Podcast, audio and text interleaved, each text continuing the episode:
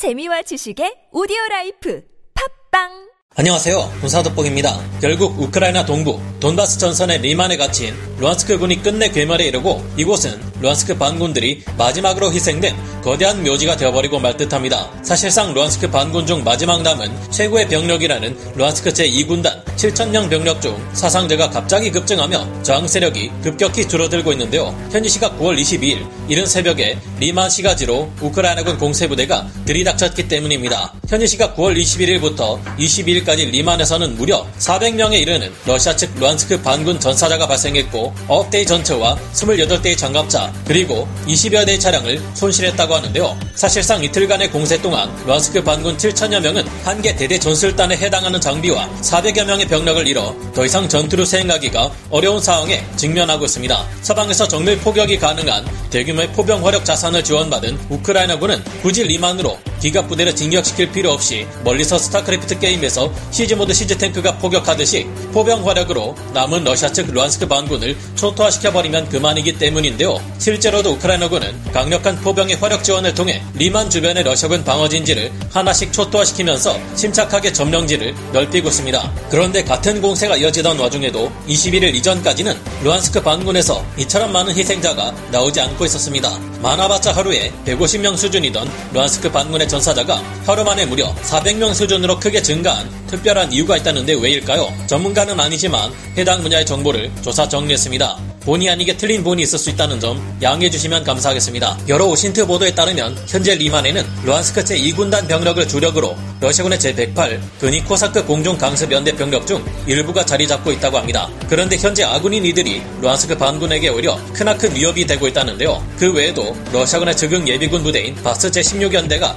함께 리만을 사수하기 위해 결사항전을 벌이고 있다는데요. 항복하라는 우크라이나군의 지속적인 요구를 무시하고 일주일째 농성을 하며 버티고 있던 이 7천여 명의 병력들은 우크라이나군에 비해 화력이 크게 부족한 것은 물론 병력의 숫자에서도 절대 비교될 수 없을 정도로 큰 열세에 처해 있었습니다. 그런데도 불구하고 무모하게 끝까지 저항하며 이들 중 희생자가 하루 만에 급격히 늘어난 이유는 바로 러시아군 독전대들의 압박 때문이었다고 하는데요. 독전대의 사전적 의미는 전장에서 전투를 감시하고 독려하는 부대를 말합니다. 하지만 러시아 측에서는 이들로 하여금 절대 전장에서 이탈하거나 장비를 유기하고 도망칠 수 없도록 감시하고 이를 어기고 탈출하는 아군 부대를 직접 즉결 처분해 희생시켜서라도 전장에서 도망치는 것을 막는데 활용하고 있습니다. 동서 고금을 막론하고 어느 전장에서나 탈령이나 적전 도주는 대부분 즉결 처분과 같은 중벌로 다스려 왔지만 그럼에도 불구하고 전장에서 도망치는 군인들은 항상 존재해 왔습니다. 그러나 이 같은 독전대의 역할은 너무나 비인간적인 인권 침해라는 지적에 따라 현재 대부분의 국가들은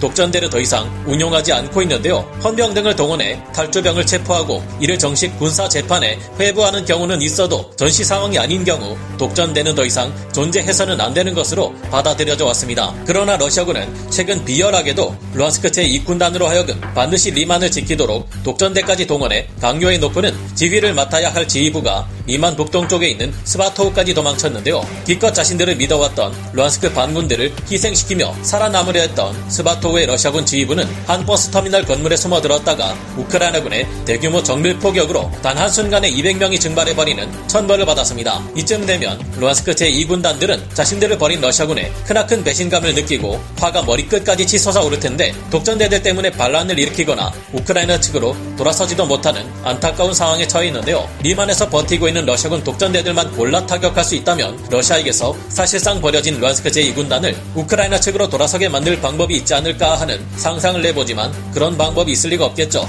결국 리만의 루안스크 반군들과 이들을 통제하는 독전대를 포함해 남아있던 7천명의 병력은 모두 항복도 하지 못한 채 정말로 포위 섬멸될 듯한데요. 지금도 리만을 둘러싼 우크라이나군 공세부대가 북쪽 보로바 방면에서 진격해 오고 있으며 북서쪽에서도 이줌을 지나 스비아토 히르스크를 지나 리만으로 오고 있습니다. 헤르스티스크를 지나 리만으로 오는 남서쪽 병력에 동남쪽 세베르스크에서 리만으로 오는 병력 등 그야말로 전방위적으로 리만의 루안스크 2군단과 독전 독전대를 모두 합친 6,600명을 포위 섬멸하려 하고 있는 상황인데요. 문제는 이들이 모두 전멸하는 것으로 끝이 아닐 것이라는 점입니다. 사실상 독전대를 포함한 6,600여 명의 병력은 루안스크 반군의 마지막 남은 병력이며 65세 이상의 노인들까지 징집해 간신히 끌어모은 병력이라 이들이 전멸할 경우 루안스크 반군은 거의 남아있지 않게 될 텐데요. 하지만 그럼에도 불구하고 러시아는 루안스크주와 도네츠크주에서 어떻게든 추가 병력을 더 끌어모아 전투에 강제로 투입시키려 하고 있습니다. 이 같은 일은 사실 주민투표에 의해 루안스크주와 도네츠크 주가 러시아 영토로 편입되었을 때 할 수 있는 일이지만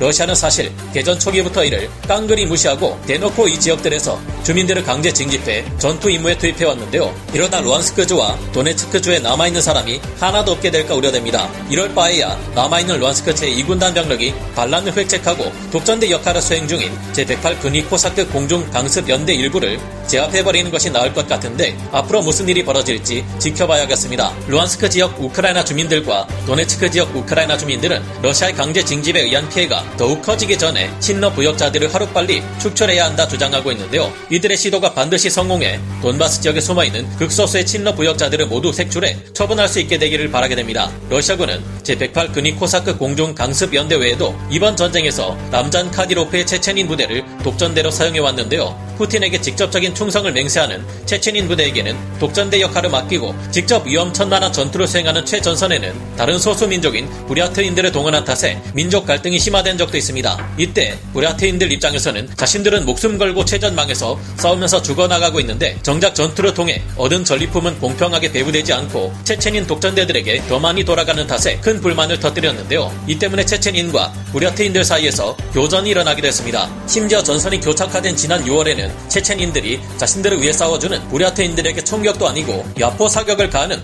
어처구니 없는 일도 일어났습니다. 사기가 떨어지는 것을 지나 남의 나라에서 같은 아군끼리 내전을 벌이고 있으니 어이없는 상황이 아닐 수 없는데요. 푸틴 러시아 대통령이 현지 시각 9월 21일 부분 동원령을 통해 30만 명의 예비군을 전쟁에 투입할 것이 확정되면서 러시아군의 피해는 앞으로 더욱 늘어날 예정입니다. 그리고 지금까지 벌여왔던 온갖 끔찍한 전쟁과 광범위한 인권 침해 행위 등으로 인해 러시아가 전 세계에 가해왔던 영향력이 이번 전쟁 이후 크게 줄어들 것으로 보이는데요. 최근 미국 현지 시각 9월 20일 제77차 유엔 총회에서 세계 각국들이 러시아와 중국 같은 위험한 국가들을 유엔 안보리 상임이사국에서 제외하자는 요구를 들고 나왔기 때문입니다. 유엔 안보리 상임이사국은 제2차 세계대전의 승전국인 미국, 러시아, 중국, 영국, 프랑스 이 5개국이 국제사회 안전 유지에 행동을 할 책임을 가지며 안보리 의결 거부권을 가지고 있는 국가들을 말하는데요. 이 거부권의 존재 때문에 유엔에서 상정되는 모든 안건은 다섯 개 상임 이상국 중 한 나라만 반대해도 안 보리에서 결의할 수 없다는 문제를 가지고 있었습니다.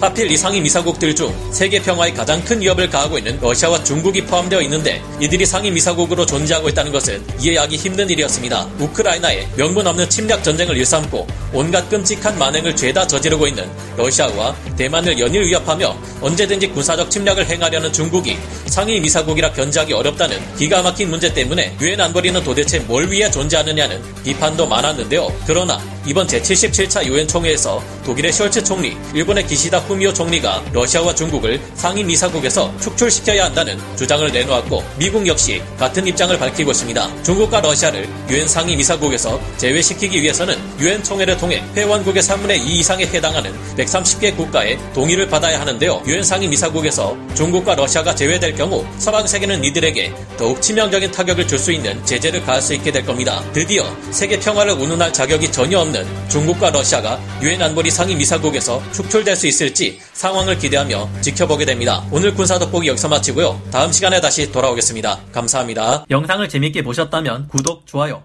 알림 설정 부탁드리겠습니다.